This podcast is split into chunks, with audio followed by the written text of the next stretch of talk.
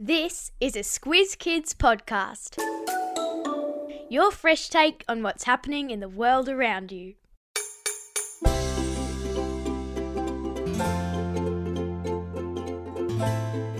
Animals know about them before we do. School kids in the Ring of Fire practice for them, and they are very tricky to predict.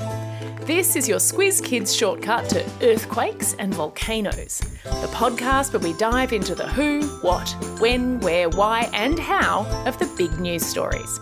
I'm Amanda Bower. And I'm Bryce Corbett. This week, Bryce, earthquakes struck both Indonesia and the Solomon Islands, two separate earthquakes with quite a bit of damage. And in 2021, the people of Melbourne actually got knocked around by one as well. Today, we'll take you through what volcanoes and earthquakes have in common, where they usually happen, and how people living in those places adapt. Listen carefully, there's a squiz at the end.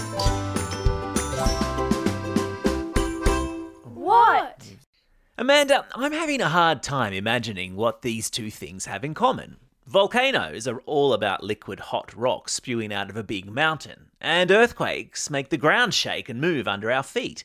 They sound pretty different to me. Well, Bryce, on the simplest level, they're both geological events. Geology is the study of the structure of the Earth, and earthquakes and volcanoes are both caused by movement of the massive rock structures that make up the Earth's shell.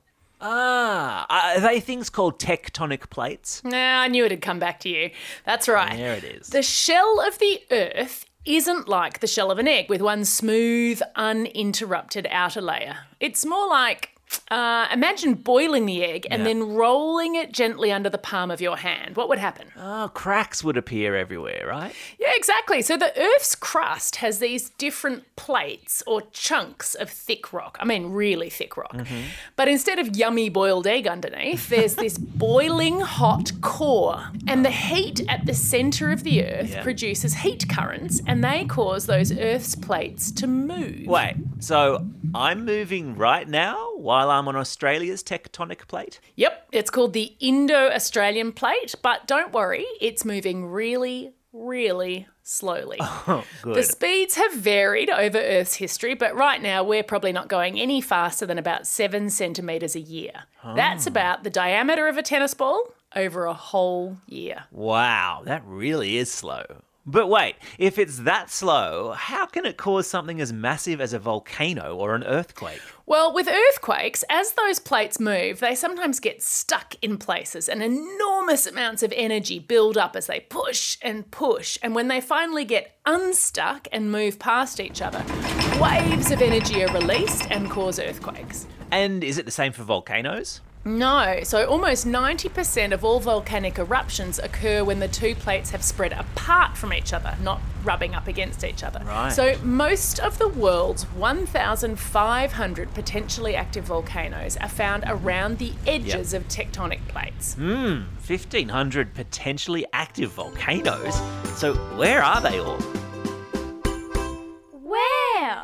Bryce, you sounded a little anxious about where those volcanoes are, so let me set your mind at rest. Yep. The only potentially active volcanoes on Australian territory are in the Australian Antarctic territory. Oh, okay. Good news for us, not so good for the penguins. So, most of the world's volcanoes are around what's known as the Ring of Fire. There's a cool link in your episode notes to visualize it, but essentially that ring goes all the way around the Pacific Ocean. So, Vesuvius, the Italian volcano that famously buried and preserved the town of Pompeii in the first century, that isn't in the Ring of Fire?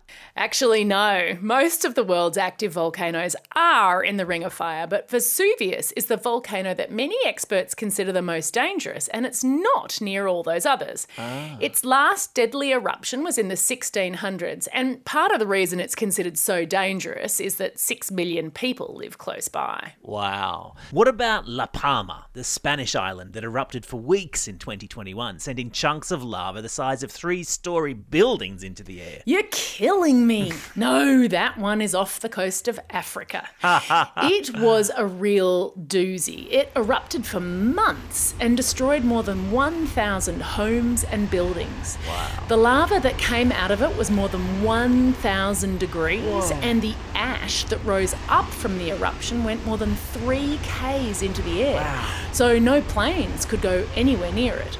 But Bryce, I promise Yeah. you, 90% of all earthquakes Yeah. and three quarters of all volcanoes are around the Ring of Fire. But let me guess, Melbourne isn't on the Ring of Fire either, even though they had an earthquake in 2021.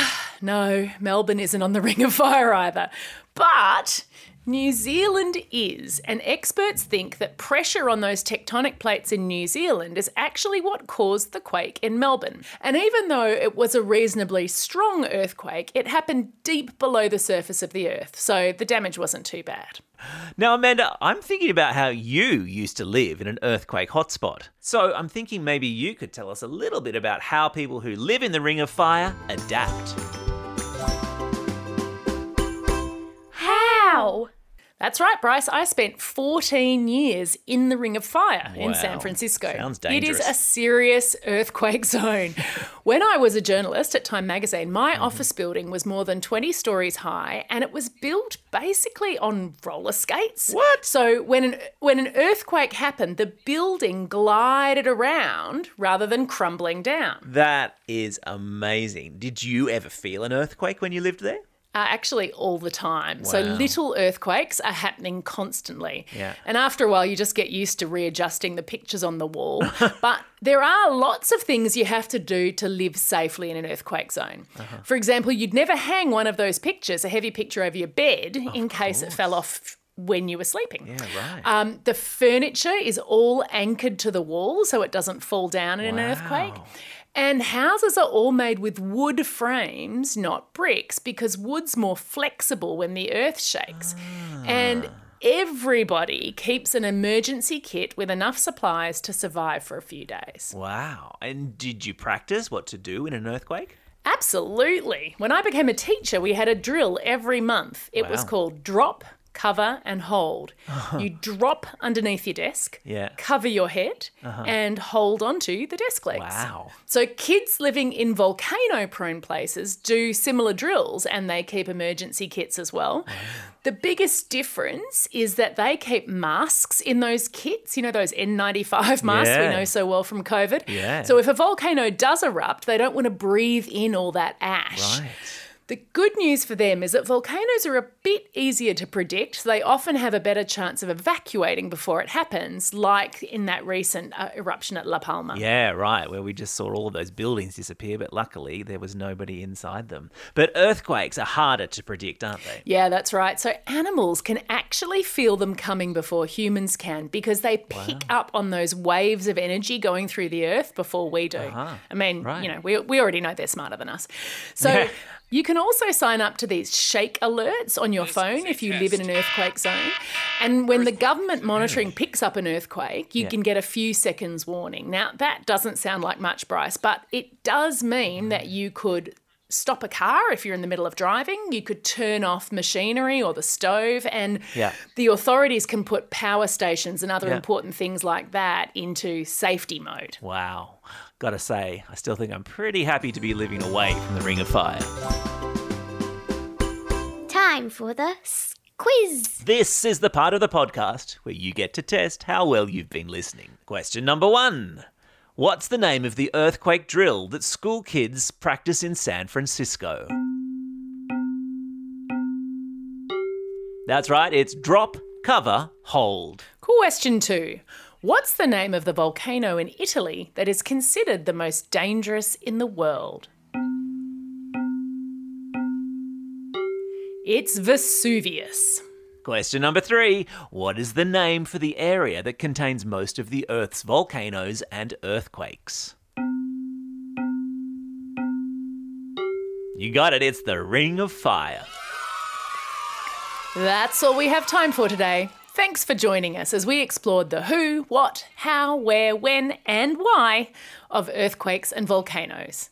Now, get out there and have a most excellent day. Over and out.